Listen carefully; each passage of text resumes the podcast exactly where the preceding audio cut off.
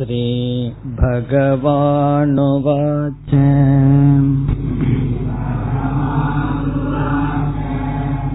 मय्यासक्तमना पार्थ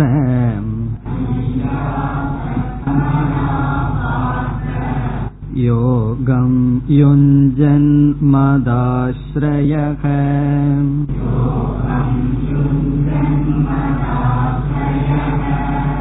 असंशयं समग्रं माम् यथा ज्ञास्यसि तच्छृणु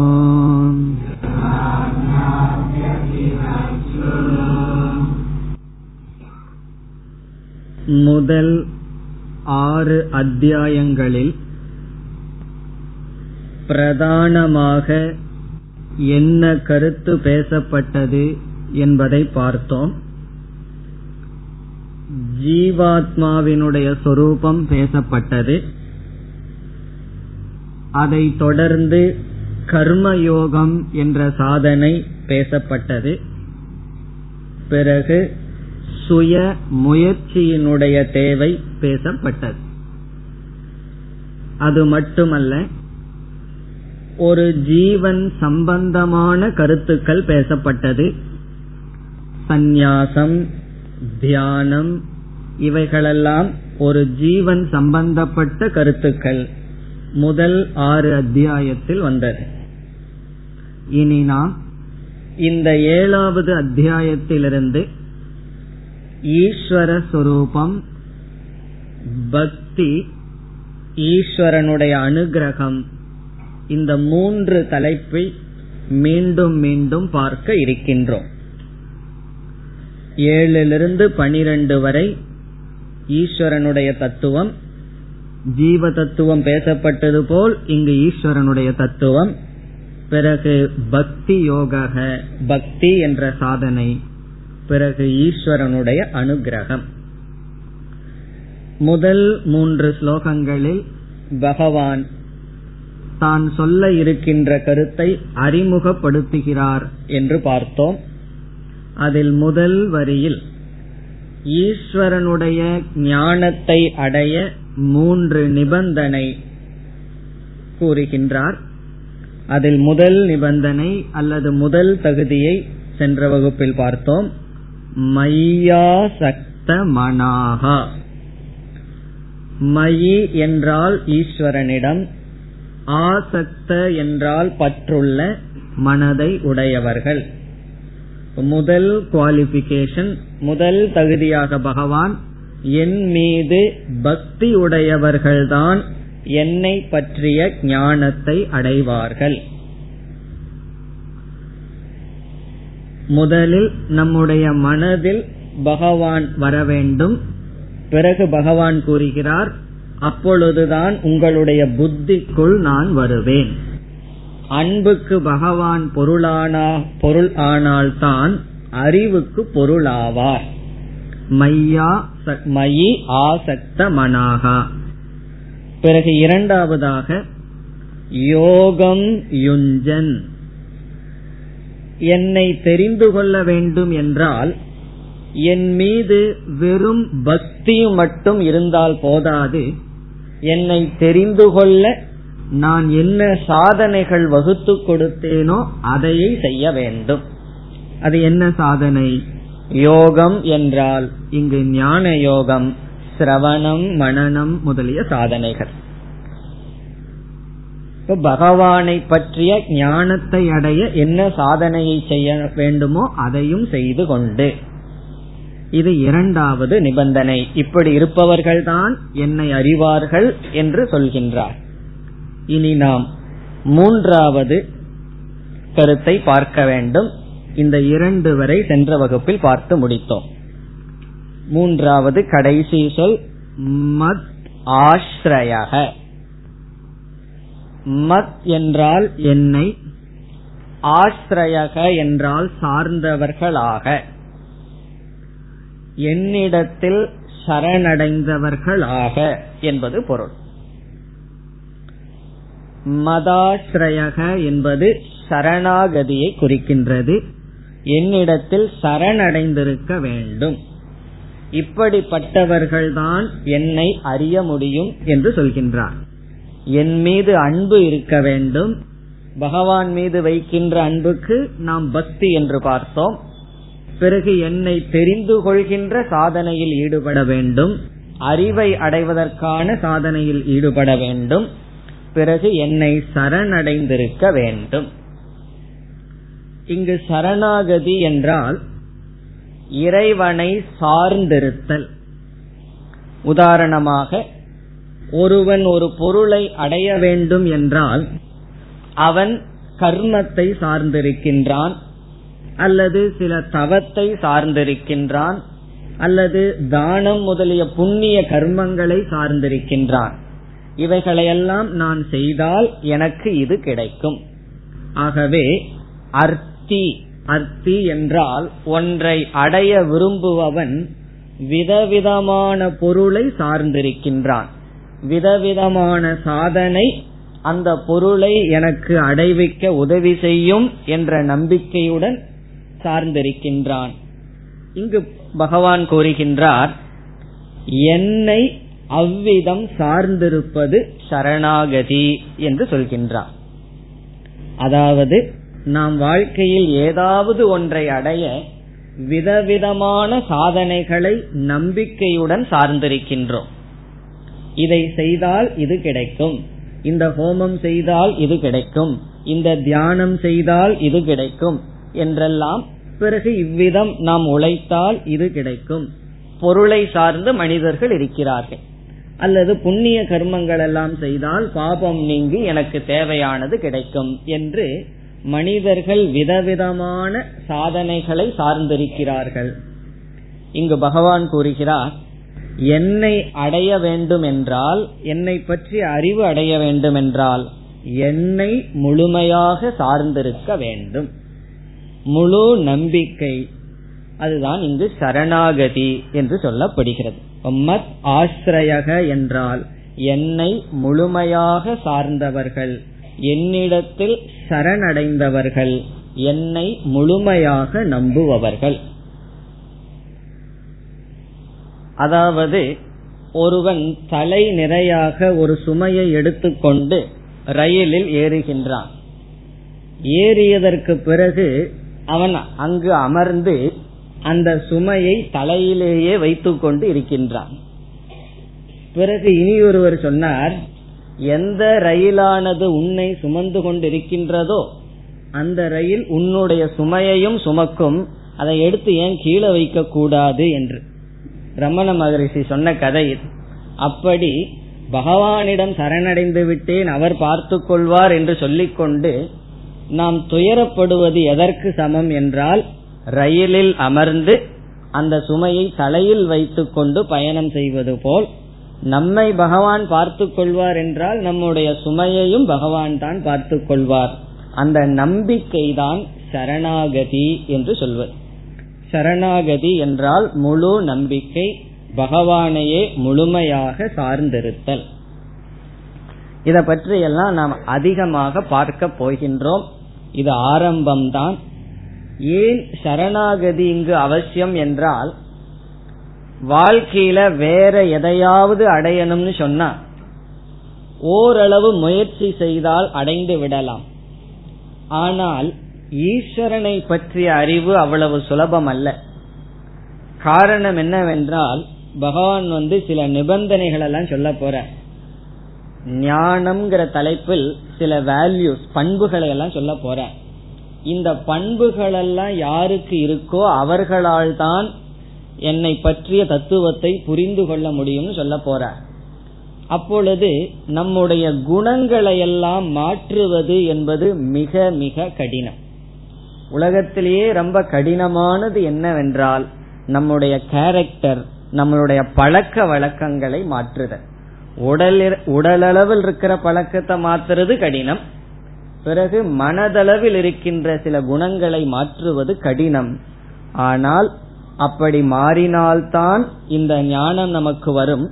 அப்படிப்பட்ட மாற்ற மாற்றம் செய்ய நாம் முயற்சி செய்யும் பொழுது பல முறை தோல்வியானது ஏற்படும்.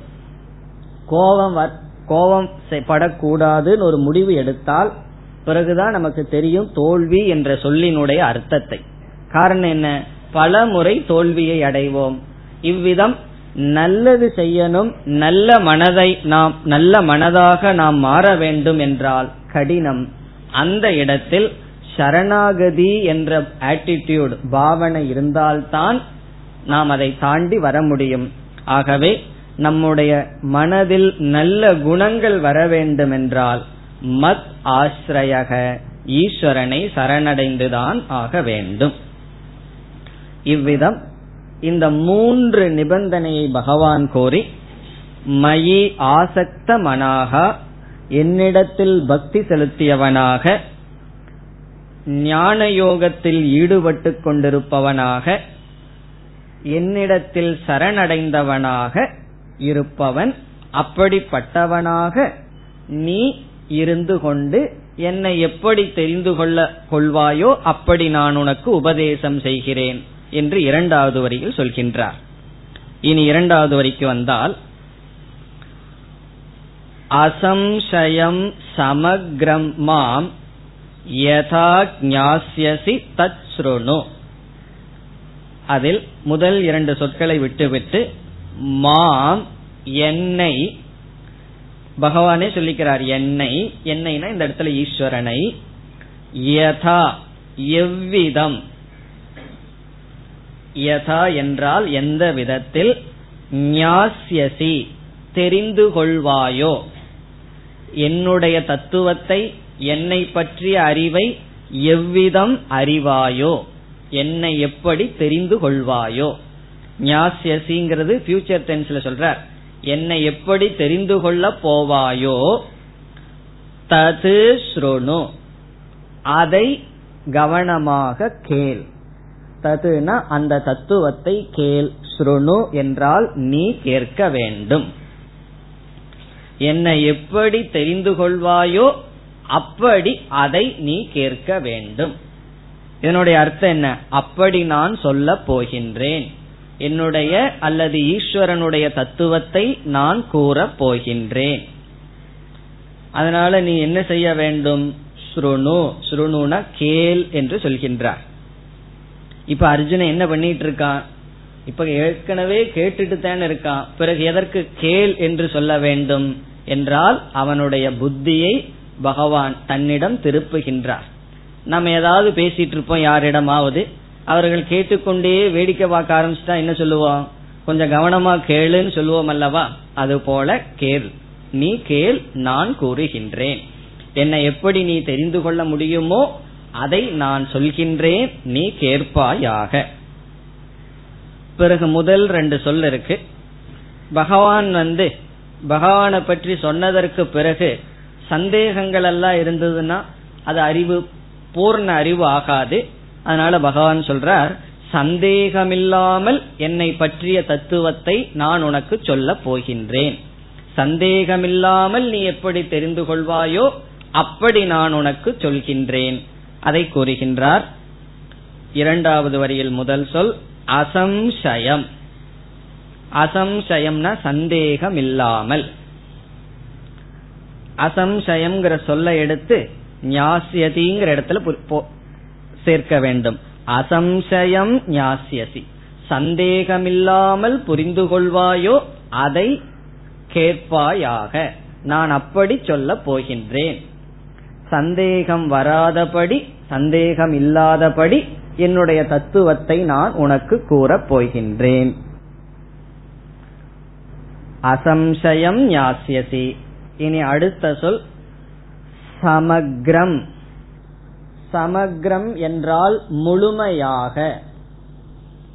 முழுமையாக என்னை எப்படி தெரிந்து கொள்வாயோ அப்படி நான் உனக்கு சொல்லப் போகின்றேன். முழுமையாக என்றால் என்ன? இப்ப ஈஸ்வரனை பற்றிய அறிவை முழுமையாக நீ தெரிந்து கொள்ள போகின்றாய். எப்படி தெரிந்து கொள்ள போகிறாயோ அதை கேள். இப்ப முழுமையாக என்றால் என்ன? இப்ப நமக்கும் ஈஸ்வரனை பற்றிய அறிவு இருக்கின்றது. ஏதோ கொஞ்சம் கொஞ்சம் அறிவு இருக்கின்றது. ஒரு அறிவு இறைவனை பற்றி இல்லைன்னு வைத்துக் கொள்வோமே. அந்த இறைவனை வழிபட முடியுமா? இப்ப வழிபட்டு கொண்டிருக்கின்ற நமக்கும் இறைவனை பற்றி அறிவு கொஞ்சம் இருக்கின்றது. இங்க பகவான் சொல்றார் அது கொஞ்சம் எல்லாம் போதாது சமக்ரம். முழுமையாக நான் சொல்ல போகின்றேன். கொஞ்சம் அறிவு இருந்ததுன்னா அது கஷ்டம்தான். காரணம் என்ன என்றால் கொஞ்சம் அறிவுங்கிறது அறகுறையான அறிவு. அது நமக்கு நிறைவை தராது. இப்ப சமக்ரம்ங்கிறதுக்கு அர்த்தம் என்ன என்றால் அதத்தான் அர்ஜுனன் கேட்க போகின்றான் நாம் பகவான் சொல்ல போகின்றார் நாம் பார்க்க போகின்றோம் இந்த அத்தியாயங்களில். இப்ப சுருக்கமாக கூறினால் சாஸ்திரம் பிரம்ம என்ற ஒரு தத்துவத்தை பேசுகின்றது. ஒரு ஒரு தத்துவம் இருக்கிறது. தத்துவம்னு ஒரு வஸ்து இருக்கு. அது பிரம்ம. பிரம்ம என்றால் என்ன? பூர்ணமானது. அறிவு சுரூபமானது. அழியாதது. சத்தியமானது. சத்தியம் அறிவு சுரூபம் ஞானம் பூர்ணமானது அனந்தம். அப்படி ஒரு பொருள் இருக்கின்றது பிரம்ம. சத்தியம் ஞானம் அனந்தம் பிரம்ம. பிறகு அந்த பிரம்மத்திடம் மாயா என்ற ஒரு சக்தி இருக்கின்றது. அது ஏன் இருக்கு எப்படி இருக்குன்னெல்லாம் கேட்க கூடாது. இருக்கு அவ்வளவுதான். பிரம்ம ஏன் சத்தியமா இருக்குன்னா சத்தியமா இருக்கிறதுனால அது சத்தியமாக இருக்கிறது. அப்படி பிரம்மத்திடம் மாயா என்ற ஒரு சக்தி இருக்கின்றது. இந்த மாயா என்ற சக்தி பிரம்மத்தோடு சேர்ந்து அல்லது அந்த பிரம்ம மாயா என்ற சக்தியை தன்னுடைய வசத்தில் வைத்து வெளிப்படும் பொழுது அந்த பிரம்மத்திற்கு இனி ஒரு பெயர் வருகின்றது. அந்த பெயர் ஈஸ்வரன் என்பது. இந்த பிரம்மத்திடம் மாயா என்ற ஒரு சக்தி அந்த சக்தியை தன்னுடைய வசத்தில் வைத்து அதிலிருந்து எந்த ஒரு தத்துவம் வெளிப்படுகிறதோ அந்த தத்துவத்துக்கு ஈஸ்வரன் என்று பெயர். இப்பொழுது ஈஸ்வரன் என்றால் என்ன? Brahma plus Maya is equal to Eswaran. அப்ப ஈஸ்வரன் என்ன? திருப்பி சொல்ல வேண்டியதுதான். ஈஸ்வரன்கிற ஒரு தத்துவத்திடம் பிரம்மனும் மாயையும் இருக்கின்றது. அந்த மாயைய சேர்த்தாமல் பார்த்தால் வெறும் பிரம்ம மாயைங்கிறது ஒரு விதமான சக்தி. அது புரிஞ்சு கொள்ள முடியலையேன்னா அது புரிஞ்சு கொள்ள முடியாதபடி ஒரு சக்தி. அதனாலதான் அதை புரிந்து கொள்ள முடியவில்லை. அதை கொஞ்சம் விளக்குங்களே என்றால் விளக்க முடியாத ஒரு சக்தி ஒன்று இருக்கின்ற அந்த சக்தியுடன் பிரம்மன் வெளிப்பட்டால் அது ஈஸ்வரன். இப்பொழுது அந்த ஈஸ்வரனுக்கு வேறொரு பெயர் கொடுக்கப்படுகின்றது சகுணம் பிரம்ம. அந்த ஈஸ்வரனுக்கு இனி ஒரு பெயர் சகுணம் பிரம்ம. குணத்துடன் கூடிய பிரம்ம. இங்கு குணம்னு சொன்னா மாயை. மாயையுடன் கூடிய பிரம்மன். இப்ப சகுணம் பிரம்மன் சொல்லலாம். அல்லது இனி ஒரு வார்த்தை சொன்னோம்னா மாயா சகிதம் பிரம்ம. மாயையுடன் கூடிய பிரம்மன். இப்ப ஈஸ்வரனுக்கு இனியொரு பெயர் சகுண பிரம்ம. அல்லது பிரம்மத்துக்கு இனியொரு பெயர் சகுணம் பிரம்ம. இப்ப சகுணம்ங்கிற இடத்துல குணத்துடன் கூடிய பிரம்ம அப்பொழுது மாயையுடன் கூடிய தத்துவம் அர்த்தம். நான் மாயையை சேர்த்தி புரிந்து கொள்ளவில்லை என்றால் வெறும் பிரம்மன்னு சொல்லலாம். அல்லது குறிப்பா சொல்ல வேண்டும் என்றால் நிர்குணம் பிரம்ம என்று சொல்ல வேண்டும். இப்ப நம்ம இடத்துல எவ்வளவு பிரம்மன் இருக்கு? சகுணம் பிரம்ம நிர்குணம் பிரம்ம. நிர்குணம் பிரம்ம என்றால் மாயை மாயையை நாம் பார்க்காது வெறும் பிரம்மத்தை மட்டும் பார்த்தால் அது நிர்குணம் பிரம்ம. இப்ப சகுணம் பிரம்ம நிர்குண பிரம்மங்கிறது ரெண்டு தத்துவம் இருக்கின்றது. இப்ப ஈஸ்வரன் சொல்லுக்குள்ள என்ன இருக்கின்றது என்றால் ஈஸ்வரன்கிற சொல் சகுண பிரம்மனாக இருக்கின்றது. ஆனால் அந்த மாயையை நீக்கி பார்த்தால் அதே ஈஸ்வரனுக்குள் நிர்குண சுரூபமும் இருக்கின்றது. ஆகவே என்ன சொல்வோம்?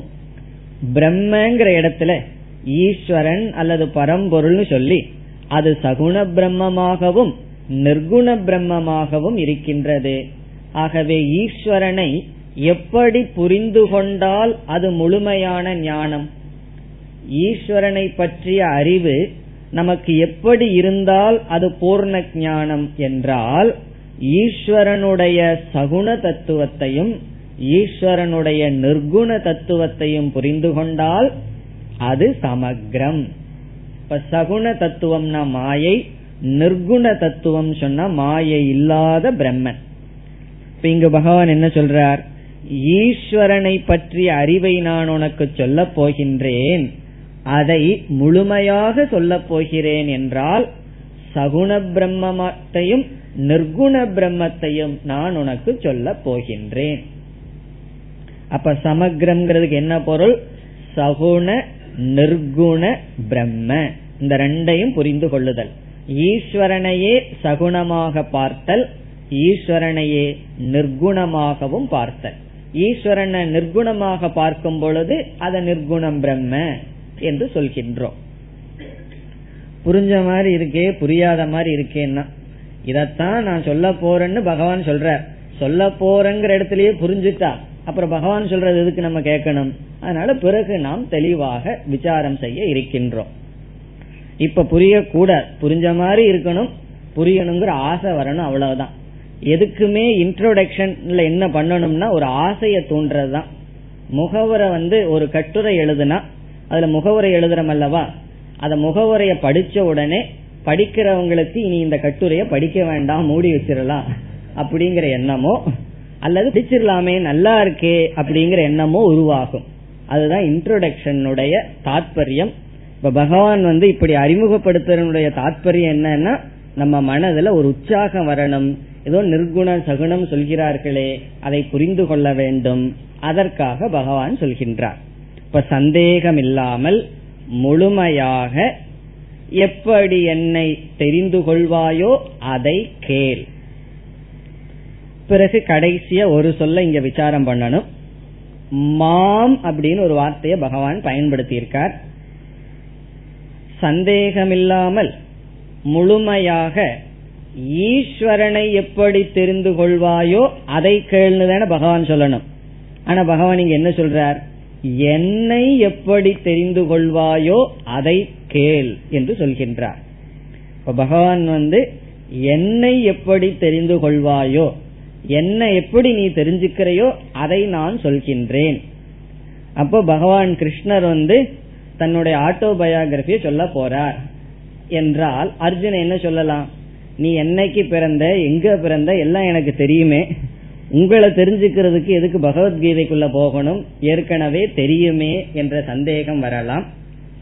இப்ப இந்த இடத்தில் உபனிஷத்திலையும் கூட அகம் நான் எனதுங்கிற வார்த்தை வரார் ஒரு ரிஷி வந்து ஒரு குருவானவர் சிஷ்யனுக்கு சொல்லும் போது என்னை எப்படி தெரிந்து கொள்வாயோ அதை நான் உனக்கு விளக்குகிறேன்னு சொல்ல மாட்டேன் ஈஸ்வரனை எப்படி தெரிந்து கொள்வாயோ அல்லது உன்னை எப்படி தெரிந்து கொள்வாயோன்னு தான் சொல்லுவார். ஆனா கீதையிலே மட்டும் பகவானுக்கு அந்த உரிமை இருக்கின்றது. என்னை எப்படி தெரிந்து கொள்வாயோ அதை நான் சொல்கின்றேன். இதற்கு பிறகு அல்லது கீதையில் இதற்கு முன்னும் எந்த இடத்திலையெல்லாம் பகவான் நான் எனது என்னிடம் என்னிடத்திலிருந்து இப்படி சொல்கிறாரோ அதற்கு நான்கு அர்த்தங்கள் சம்பவிக்கலாம். எப்பெல்லாம் கீதையில நான்கிற சொல்ல பயன்படுத்துகிறாரோ நான் என்னை என்னால் எனக்கு என்னிடத்தில் என்னுடைய இப்படி எல்லாம் சொல்றாரோ அதுக்கு நான்கு அர்த்தம் இருக்கலாம். அந்தந்த இடத்துல எந்த அர்த்தம் பொருந்தும்னு நாமளே பார்த்து முடிவு செய்ய வேண்டும். அந்த நான்கு அர்த்தம் என்னென்னு பார்ப்போம். முதல் அர்த்தம் கிருஷ்ணக. வசுதேவனுடைய புத்திரனான கிருஷ்ணன். மகாபாரத்துல வந்து என்னென்னமோ செய்யறாரு அந்த கிருஷ்ணர். சாதாரண ஒரு மனித உடலில் இருக்கின்ற கிருஷ்ணர். அர்ஜுனனுடைய நண்பர். அதுதான் முதல் அர்த்தம். இரண்டாவது பொருள் விஷ்ணுகு. இரண்டாவது பொருள் விஷ்ணுகு. இந்த பொருள் எப்படி நமக்கு கிடைக்கின்றது? பகவானே சொல்றார் அவதாரம் நான் எடுத்துள்ளேன் நான் அவதார புருஷன்னு சொல்லியிருக்கார். இப்ப விஷ்ணுவனுடைய அவதாரம். இப்ப விஷ்ணு என்பது ஒரு பொருள். மூன்றாவது பொருள் ஈஸ்வரன். ஈஸ்வரன்கிறது மூன்றாவது பொருள்.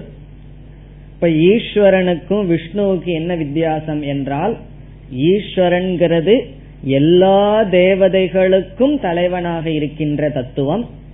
அதாவது பிரம்மனும் மாயையும் சேர்ந்த தத்துவம் ஈஸ்வரன். விஷ்ணு என்பது சிருஷ்டி ஸ்திதி லயம்ங்கிற மூன்று காரியத்தில் ஸ்திதி செய்கின்ற ஒரு தேவதை விஷ்ணு. பிறகு கிருஷ்ணருங்கிறவர் யாருன்னா அந்த விஷ்ணுவனுடைய அல்லது ஈஸ்வரனுடைய அவதாரமாக எடுத்த மனித சரீரத்தை எடுத்த ஒரு ஜீவாத்மாவை போல தென்படுகின்ற ஒருவர். அப்ப கிருஷ்ணர் விஷ்ணு ஈஸ்வரக. நான்காவது பொருள் நிர்குணம் பிரம்ம. நான்காவது பொருள் நிர்குணம் பிரம்ம. சில சமய நிர்குண பிரம்மத்தையே நான் எனது என்ற சொல்லில் சொல்வார். இந்த நான்காவது பொருள் பதிமூணாவது அத்தியாயத்திற்கு மேல் அதிகமாக வரும். இவ்விதம் இனிமேல் நாம் கீதை படிக்கும் பொழுது எங்கெல்லாம் பகவான் நான் எனதுங்கிற வார்த்தையை பயன்படுத்தி இருக்காரோ அங்க கிருஷ்ணரா இருந்து பேசுறாரா விஷ்ணுவா தன்னை பாவிச்சு பேசுறாரா அல்லது ஈஸ்வரனாக பாவித்து பேசுகிறாரா அல்லது பரம்பிரம்மனாக தன்னை பாவித்து பேசுகிறாரா என்று பார்க்க வேண்டும். பாஞ்சநேயர் சொல்வது போல எனக்கு சரீர அபிமானம் இருக்கும் பொழுது நான் தாசன் ராமன் வந்து எஜமானன். எனக்கு ஜீவன்கிற அபிமானம் இருக்கும் பொழுது ராமன் என்பவர் சமஷ்டி நான் அதில் ஒரு அங்கம். எனக்கு ஆத்மா என்ற போதம் இருக்கும் பொழுது நானும் ராமனும் ஒன்றுதான் என்று அவர் சொன்னது போல இங்கு பகவான் எந்தெந்த அடிப்படையில இருந்து சூழ்நிலையில பேசுகிறார் என்பதை நிர்ணயம் செய்ய வேண்டும். இப்ப இந்த இடத்தில் மாம்னு சொல்லியிருக்காரே அது எந்த அர்த்தத்தில்? இப்ப நான்கு அர்த்தம் இருக்குன்னு பார்த்திருக்கோம். பார்த்துட்டு இந்த இடத்துல எத்தனை நான்கிற வார்த்தையை பயன்படுத்தி இருக்கார் ஆரம்பமே மயி என்னிடத்தில் ஆரம்பிச்சார். பிறகு மத் என்னை சார்ந்திருப்பவன் சொன்னார். பிறகு என்னை எப்படி அறிவாயோ? எல்லாம் நான் நான் என்னை சொல்லிட்டு வருகின்றார். இப்ப இந்த இடத்துல என்ன அர்த்தம்? என்றால் ஈஸ்வரக என்பது பொருள். என்னை என்றால் ஈஸ்வரனை எப்படி முழுமையாக அறிவாயோ? இந்த இடத்துல வெறும் ஒரு கிருஷ்ண அவதாரத்தை மட்டும் எடுத்துக்கொண்டோ அல்லது விஷ்ணு என்ற ஒரு தேவதையை மட்டும் எடுத்துக்கொள்ள கூடாது. விஷ்ணுவை எப்படி அறிவாயோ அல்லது கிருஷ்ணனை எப்படி அறிவாயோ என்று அல்ல ஈஸ்வரனாக என்னை எப்படி அறிவாயோ? அல்லது பிரம்மத்தை எடுத்துக்கலாமேன்னா அதையும் எடுத்துக்கொள்ள கூடாது. காரணம் என்னவென்றால் மாயையுடன் பிரம்மன் சேர்ந்தால் அது எப்படியெல்லாம் இந்த உலகமாக வெளிப்படும் அந்த விபூதியையும் பகவான் சொல்ல போகின்றார். மாயையோடு பிரம்மன் சேர்ந்து ஈஸ்வரனாக இந்த உலகை வியாபிக்கும் பொழுது என்னென்ன பெருமைகளெல்லாம் அந்த பிரம்மத்துக்கு வருகின்றது என்பதை ஒரு அத்தியாயம் முழுவதும் சொல்ல போகின்றார். அது விஸ்வரூபம் விபூதி என்று சொல்ல போகிறார். ஆகவே நாம் வெறும் நிர்குண பிரம்மத்தை மட்டும் தெரிந்து கொள்ளப் போவதில்லை நிர்குண பிரம்மத்துடன் சகுண பிரம்மத்தையும் தெரிந்து கொள்ளப் போகின்றோம். ஆகவே ஈஸ்வரன்கிற சொல்லுக்குள்ள சகுண பிரம்மனும் நிர்குண பிரம்மனும் இருக்கின்றது. அதனாலதான் சமக்ரம் மாம் என்று சொன்னார். என்னை முழுமையாக எப்படி தெரிந்து கொள்வாயோ அதை நான் உனக்கு கூறுகின்றேன். இப்ப முழு ஸ்லோகத்தை பார்த்தால் ஹே பார்த்த ஹே அர்ஜுனா பார்த்தங்கிற சொல்லொன்னு இருக்கு. ஹே அர்ஜுனா என்னிடத்தில் பக்தி கொண்டவனாக ஞான யோகத்தில் ஈடுபட்டவனாக என்னை சரணடைந்தவனாக சந்தேகமில்லாமல் முழுமையாக என்னை எப்படி தெரிந்து கொள்வாயோ அதை கேள். அதுதான் இந்த ஸ்லோகத்தினுடைய பொருள். பக்தியுடன் ஞானயோகம் செய்து கொண்டு சரணடைந்தவனாக சந்தேகமில்லாமல் முழுமையாக என்னை. இப்ப என்னைங்கிறதுக்கு என்ன அர்த்தம்? ஈஸ்வரனை எப்படி நீ தெரிந்து கொள்ள போகிறாயோ அப்படி நான் உனக்கு சொல்கின்றேன். அதை கவனமாக கேள் என்பது பொருள். ஞானம் தேகம் சவிஜானம்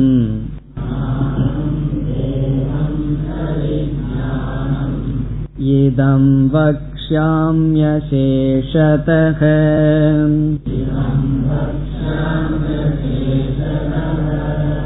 यज्ञात्वा नेह भूयोऽन्यत्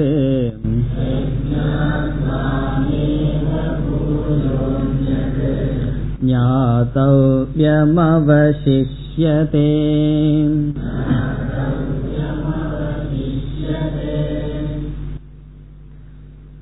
இந்த ஸ்லோகத்தில் ஈஸ்வர ஞான சொரூபத்தை பகவான் கூறுகின்றார். ஞான சொரூபம் ஞானத்தினுடைய தன்மை. இறைவனை பற்றிய ஞானத்தை நான் சொல்கிறேன்னு சொன்னார். அந்த ஞானம் எப்படிப்பட்ட தன்மையுடன் கூடியது? ஈஸ்வர ஞான லட்சணம் பரமாத்ம ஞான சொரூபம் ஞானத்தினுடைய தன்மையை சொல்கின்றார். என்ன தன்மை? ஸ்லோகத்திற்குள் செல்லலாம். ஞானம் தேகம் சவிஞானம் இதம் வக்ஷாமி அசேஷதக. ஞானம் தேகம். தே என்றால் உனக்கு.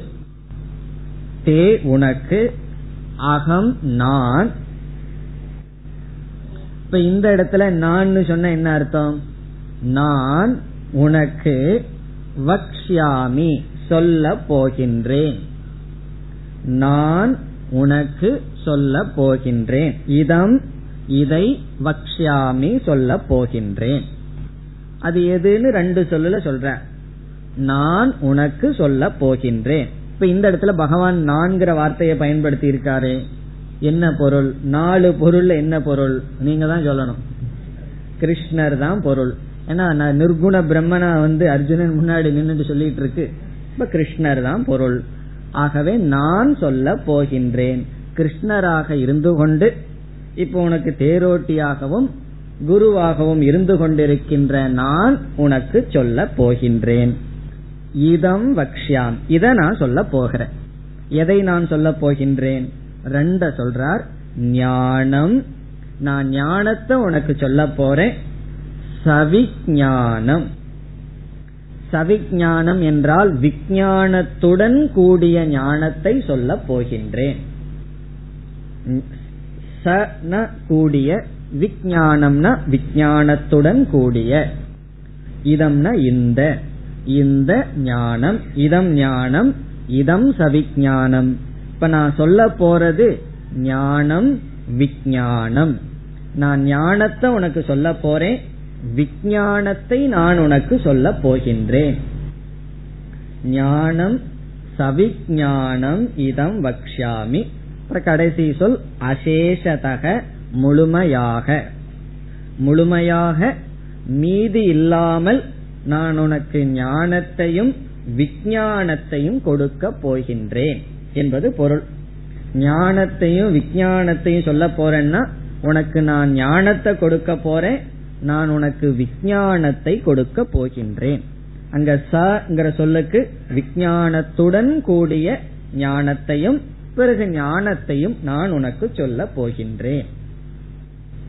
இனி அடுத்த கேள்வி. ஞானம்னா என்ன அர்த்தம்? விஜயானம்னா என்ன அர்த்தம்? விஞ்ஞானத்தை வந்து பகவான் கிட்டயா கேட்டு தெரிஞ்சுக்கணும். ஸ்கூல் காலேஜ்லயே சயின்ஸ் எல்லாம் இருக்கே விஞ்ஞானம் இருக்கே அங்கேயே தெரிஞ்சுக்கலாமேனா? இங்க விஜயானம்ங்கிறதுக்கு பொருள் வேறு ஞானம்ங்கிறதுக்கு பொருள் வேறு.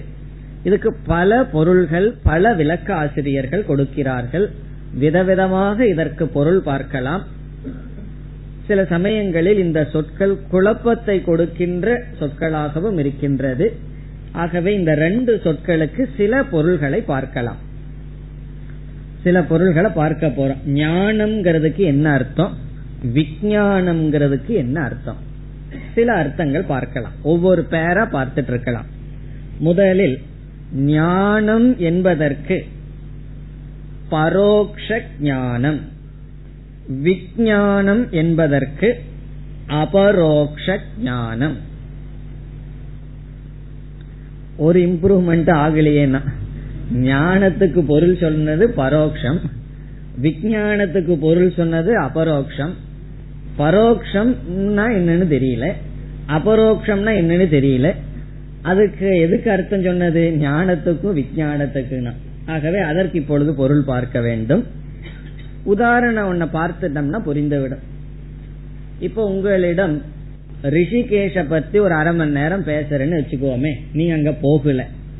அங்க கிளைமேட் இப்படி இருக்கும் இமயமலையினுடைய துவக்கம் அந்த இடம் தான் இப்படி எல்லாம் பேசினால் அங்க இவ்வளவு பாப்புலேஷன் இருக்கு ஆசிரமங்கள் எல்லாம் இருக்கு கங்கை ஓடுகிறது இப்படி எல்லாம் பேசிக்கொண்டிருந்தால் என்ன ஞானம் கிடைக்கும்? அந்த இடத்தை பற்றிய அடைந்த ஞானம் பரோக்ஷ ஞானம். பரோக்ஷ ஞானம்னா காது வழியா கேட்டு அந்த அனுபவமும் பூர்ணமான ஞானம் கிடையாது. அதை பற்றி சில இன்ஃபர்மேஷன் தெரிஞ்சாச்சு.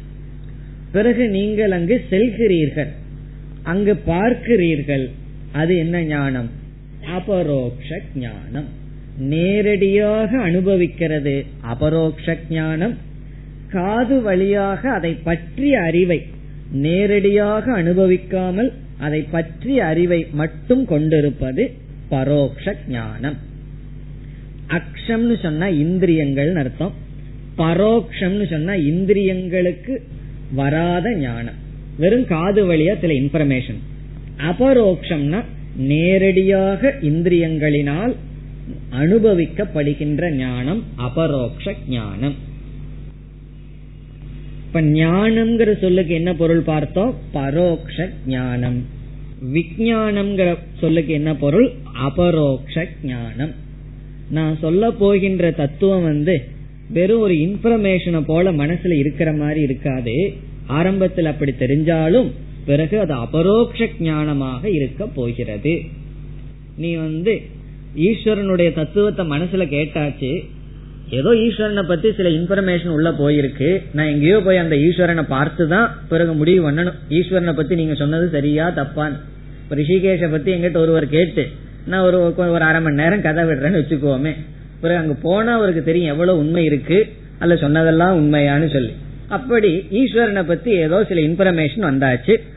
பிறகு என்ன செய்யணும்னா அது அபரோக்ஷமாக மாற வேண்டும் என்ற எதிர்பார்ப்பெல்லாம் இருக்கலாம். அதனால பகவான் சொல்றார் நான் உனக்கு சொல்ல போற ஞானம் பரோக்ஷ ஞானம் அபரோக்ஷ ஞானம். இது ஒரு பொருள். இனி ஒரு பொருள் சகுண பிரம்ம ஞானம் ஞானம்ங்கிற சொல் நிர்குண பிரம்ம ஞானம் விஜானம் இப்ப ஞானம்ங்கிறதுக்கு சகுண பிரம்ம ஞானம் சகுண பிரம்மத்தை பற்றி அறிவு விஜானம் என்பதற்கு நிர்குண பிரம்மத்தை பற்றிய அறிவு. அதுக்குள்ள மறந்து போயிடலையே சகுண பிரம்மம்னா என்ன நிர்குண பிரம்மம்னா என்ன? சகுண பிரம்மம்னா மாயையுடன் கூடிய பிரம்மம் சகுண பிரம்மம். இப்ப மாயையோட பரம்பொருளை புரிஞ்சு கொண்டா அது ஞானம். மாயைக்கு நீக்கியும் அந்த பரம்பொருளை யதார்த்தமாக புரிந்து கொண்டால் அது விஜயானம் இந்த இடத்துல வி அப்படின்னா விசேஷ ஞானம். விசேஷமாக புரிந்து கொள்வது குறிப்பாக தெளிவாக புரிந்து கொள்வது. ஞானம்னா கொஞ்சம் கலந்து புரிந்து கொள்வது விஜயானம்னா நிர்குண பிரம்மத்தை மாயையிலிருந்து நீக்கி புரிந்து கொள்வது. இப்படி ஒரு பொருள். இது இனி ஒரு பொருளும் பார்ப்போம். மூன்றாவது பொருள் என்னவென்றால் ஞானம் என்றால் பிரம்ம அஸ்தி என்ற ஞானம். பரம்பொருள் இருக்கிறது என்பது ஞானம். ஈஸ்வரன் இருக்கார். பரம்பொருள்ங்கிறது ஒன்னு இருக்கு. பிரம்ம தத்துவம்ங்கிறது ஒன்னு இருக்கு அப்படிங்கிறது ஞானம். விஜயானம்னா பிரம்ம அஸ்மி என்கின்ற ஞானம். அந்த பரம்பொருளாக இந்த ஆத்மா நான் இருக்கின்றேன் என்பது விஜயானம் அப்ப பிரம்ம அஸ்தி ஞானம் ஞானம் பிரம்ம அஸ்மி ஞானம் விஜயானம் இப்ப ஞானம்னு சொன்னா பரம்பொருள் இருக்கு. விஜயானம் சொன்னா பரம்பொருளாக இருக்கின்றேன். ஆத்மாவே பரம்பொருளாக இருக்கிறது. இப்ப பகவான் என்ன சொல்றார்? உனக்கு நான் ஞானத்தை கொடுக்கறேன் அதோட நிறுத்திவிட மாட்டேன் விஜயானத்துடன் கூடிய ஞானத்தை கொடுக்கின்றேன். அப்படின்னா என்ன? ஏதோ பரம்பொருள் ஒன்று இருக்குங்கிற அறிவோட நான் நிறுத்திவிட மாட்டேன் அந்த பரம்பொருள் நானாக இருக்கின்றேன்னு உன்னை புரிய வைப்பேன் என்பது பொருள். பிறகு இனி ஒரு அர்த்தம் இருக்கு அதையும் பார்க்கலாம். அது சங்கரர் சொல்ற அர்த்தம். அந்த அர்த்தம் வந்து கொஞ்சம் கவனமாக புரிந்து கொள்ள வேண்டும். ஆனா நல்லா இருக்கிற அர்த்தம். சங்கரர் என்ன சொல்றார்? ஞானம் என்பது சாஸ்திரார்த்த ஞானம். சாஸ்திரத்தினுடைய அர்த்தத்தை புரிந்து கொள்ளுதல். அது ஞானம். சாஸ்திரம் வந்து ஈஸ்வரனை பற்றி எல்லாம் என்னென்ன பேசுது? இந்த அறிவை புரிஞ்சு கொள்றதுக்கு பேரு ஞானம். இது இப்ப பாக்கிறது சங்கரர் கொடுக்கிற பொருள். பிறகு விஜயானம் என்றால் அனுபவ ஞானம். சாஸ்திரம் கொடுக்கிற அறிவு ஞானம். விஜயானம்னு சொன்னா அனுபவ ஞானம். இதனுடைய பொருள் என்ன என்றால் இந்த வார்த்தை வந்து கவனமாக புரிந்து கொள்ள வேண்டும். காரணம் சாஸ்திரம் கொடுக்கின்ற ஞானத்தை சங்கரர் ஞானம் என்றும் பிறகு விஞ்ஞானத்தை அனுபவ ஞானம் என்றும் மொழிபெயர்த்தார். எந்த அடிப்படையில் என்ன பாவனையில சங்கரர் இப்படி சொல்லியிருக்காருன்னு இப்பொழுது பார்க்கலாம். அதாவது சாஸ்திரம் வந்து ஈஸ்வரனை பற்றி பேசிட்டு இருக்கு அல்லது ஜீவனை பற்றி பேசிக்கொண்டிருக்கிறது. நம்மளுடைய மனதில் தகுதி கொஞ்சம் குறைவா இருக்கும் பொழுது அல்லது அசுத்தி இருக்கும் பொழுது ஈஸ்வரனை பற்றியும் ஜீவனை பற்றியும் படிச்சு கொண்டே இருந்தோம்னா நம்ம எப்படி படிச்சிட்டு இருப்போம்? ஏதோ ஜீவன் ஒரு ஆள் இருக்கு ஈஸ்வரன் ஒரு ஆள் இருக்கு அந்த ரெண்டு பேர்த்த பகவான் மேட்ச் பண்ணிட்டு இருக்கார். நான் என்னன்னா நான் இதை படிச்சிட்டு இருக்கிற ஒரு சம்சாரி என்று என்னை தனியாக விளக்கி கொண்டு அதான் சாமிஜி சொல்லுவார் ஆல் ஆர் காடுன்னு சொல்லிட்டு இருப்பார்களாம். ஆல் ஆர் காடுன்னா எல்லாமே கடவுள்னு. இந்த ஆளை விட்டுருவார். இந்த ஆளை விட்டுட்டு மீதி ஆல் ஆர் காட். பிறகு நீ யார்னா? நான் வந்து துயரப்பட்டு கொண்டிருக்கின்ற சம்சாரி. என்று சாஸ்திரத்தினுடைய அறிவு வந்துடும் சாஸ்திரத்துல என்ன சொல்லியிருக்கு? தத்பத விசாரம் தொம்பத விசாரம் கொஞ்சம் சாஸ்திரம் படிச்சுட்டா மற்றவர்களை எல்லாம் பயமுறுத்திடலாம். அந்த வார்த்தைகள்லாம் நமக்கு கிடைச்சிடும் காரணம் என்னன்னு அப்படிப்பட்ட வார்த்தைகள் எல்லாம் சாஸ்திரத்தில் இருக்கு. சப்த ஜாலம் மகாரண்யம். பெரிய சப்த ஜாலங்கள் எல்லாம் இருக்கு. அதெல்லாம் சாஸ்திர ஞானம். அனுபவ ஞானம் சொன்னா சாஸ்திரத்தை படிச்சுட்டு எங்காவது போய் அடையிற அனுபவம் அல்ல. சாஸ்திரம் சொல்ற அர்த்தமும் என்னுடைய அனுபவத்துக்கு முரண்பாடு இல்லாத அறிவு அனுபவ ஞானம் இப்ப விஜயானம் சொன்னா சாஸ்திரத்திலிருந்து என்ன அறிவு அடைஞ்சனோ அந்த அறிவுக்கும் என்னுடைய அனுபவத்துக்கும் விரோதம் இல்லாத நிலை. அப்படி விரோதம் இருந்தா தான் என்ன சொல்லுவார்கள் தெரியுமோ? இதெல்லாம் கிளாஸோட சரி. வெளியெல்லாம் வராது. அத்வேஷ்டா சர்வபூதானாம். யாரையும் வெறுக்க கூடாது கிளாஸ்ல நீங்க சொல்றீங்க நாங்க கேட்டுக்கிறோம். நோட்ஸ் வேற எழுதி வச்சுக்கிறோம். அதோட இருக்கட்டும். வெளியெல்லாம் வேலை நடக்காது. கோவப்படக்கூடாதுன்னு சொல்கிறீர்கள். நல்லா தான் இருக்கு கேட்கறதுக்கும் எழுதுறதுக்கு நல்லா இருக்கு. ஆனா என்னுடைய சர்வெண்ட் மெய்டு கிட்ட எல்லாம் இதெல்லாம் நான் வந்து பின்பற்ற முடியாது. கோவப்பட்டா அதற்குன்னு அதற்கு ஒரு லாங்குவேஜ் இருக்கு ஒரு முகம் இருக்கு அப்படி நடந்தா தான் அங்க வேலை செய்யுது. ஏன்னா அப்படி நம்ம ட்ரெயின் பண்ணி வச்சிருக்கோம். பேசாம ஒரு முறை சொல்லி பாக்குறது வேலை செய்யாது. அடுத்த முறை வேற ஒரு மாதிரி நம்ம நடந்தா தான் அங்க வேலை நடக்குது. அப்படி நம்மளாக ட்ரெயின் பண்ணி வச்சிட்டதுனால நீங்க சொல்றதுக்கும் லைஃபுக்கும் ஒத்து வராதுன்னு ஒரு அனுபவம் சாதாரணமா இருக்கு. சில பேர் நம்மையே மாத்திர அளவு பேச ஆரம்பிச்சு விடுவார்கள். நம்ம கிட்ட வந்து பேசுற பேச்சுல கன்வின்ஸ் பண்ணி அவர்களுக்கு ஆமான்னு சொல்ல வச்சிருவார்கள். அப்ப ஒரு சந்தோஷம். அவரே சொல்லிட்டார். சில சமயம் ஆமான்னு சொல்லிடுறது தொந்தரவு போகட்டுன்னு சொல்லி. அப்படி நம்முடைய வாழ்க்கைக்கும் சாஸ்திரத்துக்கும் ஒரு கேப்ப பார்க்கிறது ஆரம்பத்துல இருக்கும். நம்மளை பத்தி இது பேசல இது எதையோ பத்தி பேசிட்டு இருக்கு சாஸ்திரம்.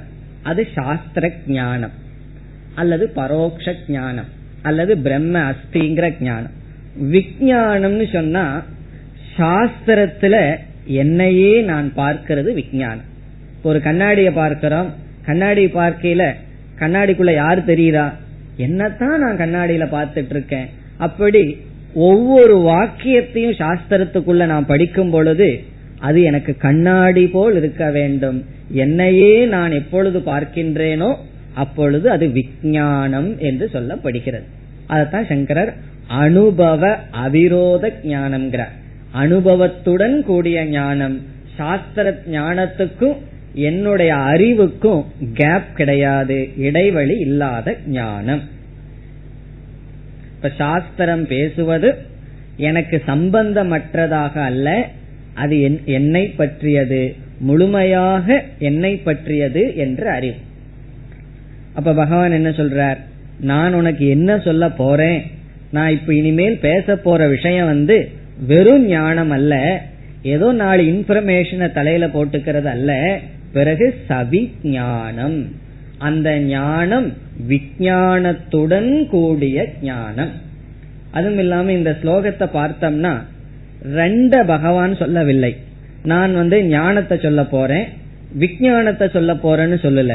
நான் சொல்ல போகின்ற ஞானம் விஜயானத்துடன் கூடியதாக சொல்ல போகிறேன்னு சொல்ற இப்ப சவிஞானம் ஞானம் வக்ஷாமி. அனுபவத்துடன் கூடியதாக நான் உனக்கு சொல்ல போகின்றேன்.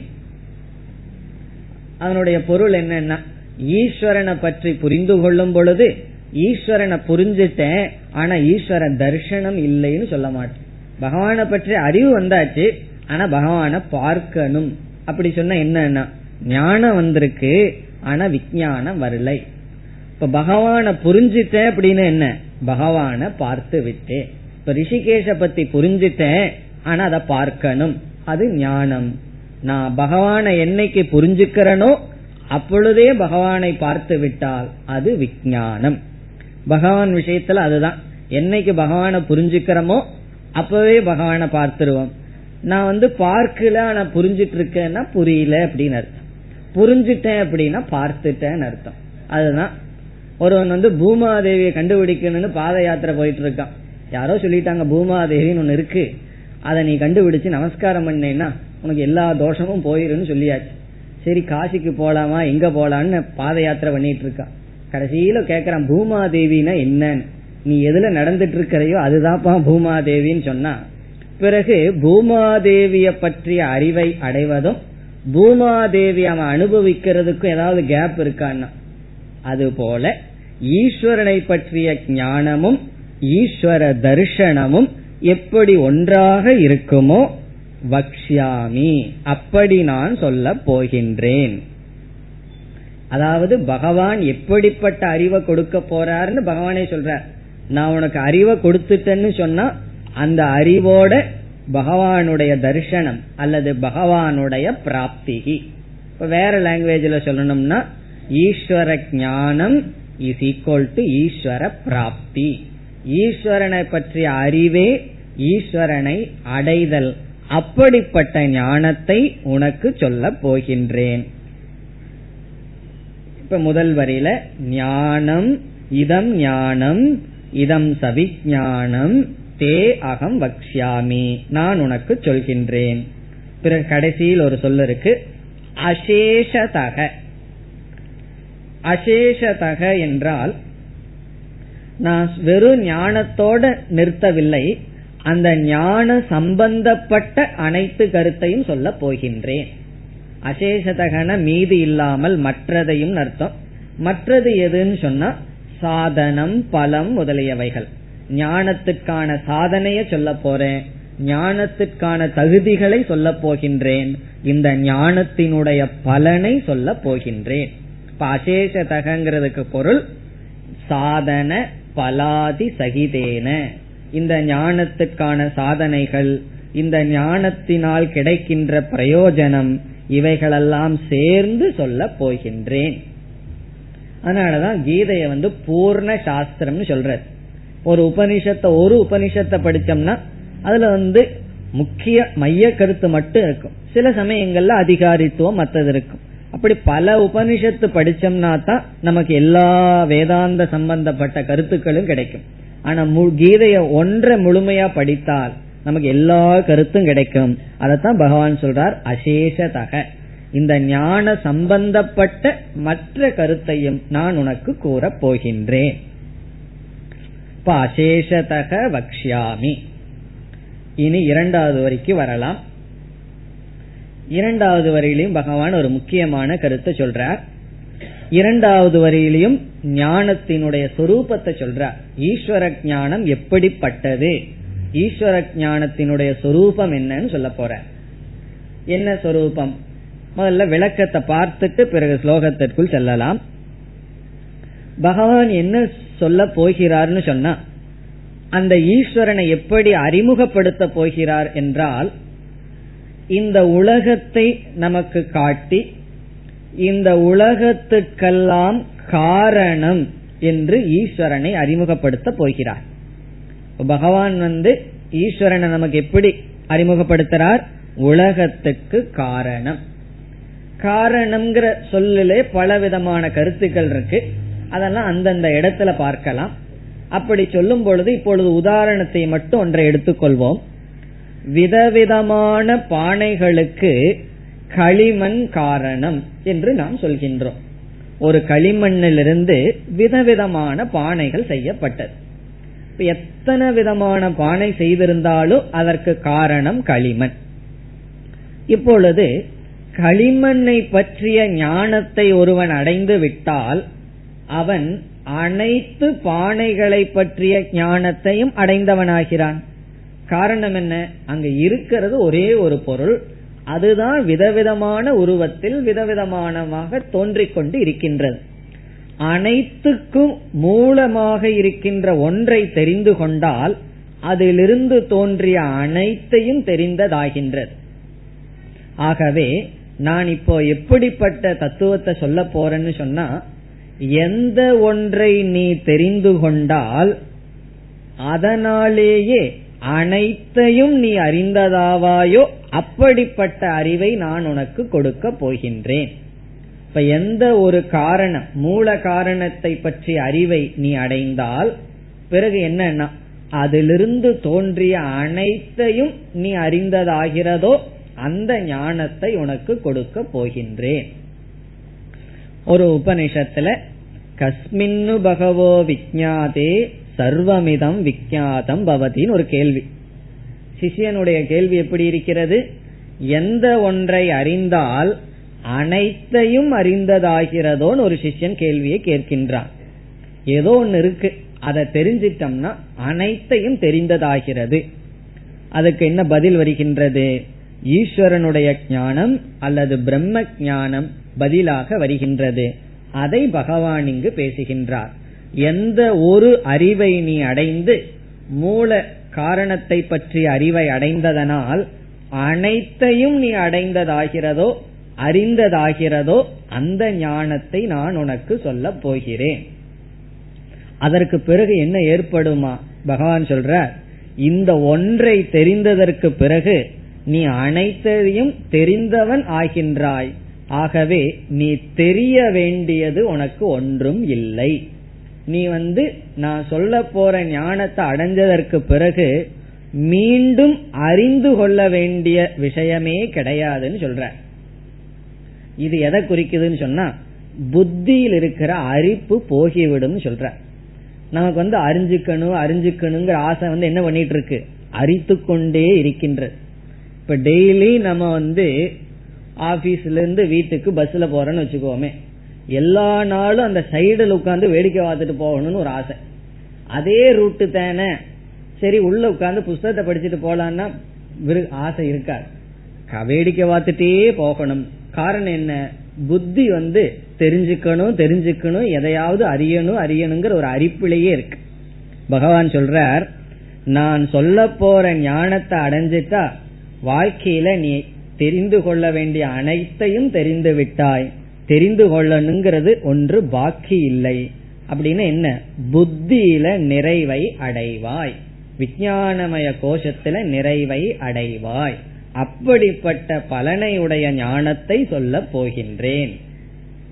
எதை அறிந்தால் வேறு ஒன்றையும் நீ அறிய வேண்டியதில்லையோ அனைத்தையும் அறிந்ததாகுமோ? அப்படிப்பட்ட ஞானம் இப்பொழுது நான் சொல்ல போவது. இதெல்லாம் எதற்குனா ஒரு சமயம் அர்ஜுனன் வந்து ஆறு அத்தியாயம் போதும் என்ன ஆளை விட்டுருங்கன்னு சொல்லிடக்கூடாது நான் இனிமேல் இப்படியெல்லாம் ஞானம் மீதி இருக்கு கவனமாக கேள் என்று பகவான் சொல்கின்றார் சொல்லிட்டு தான் ஆரம்பிக்க போகின்றார் அடுத்த வகுப்பில் தொடர்வோம்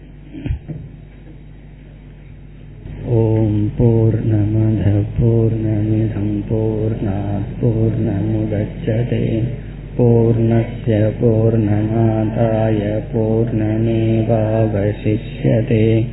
ॐ शान्ति शान्ति शान्तिः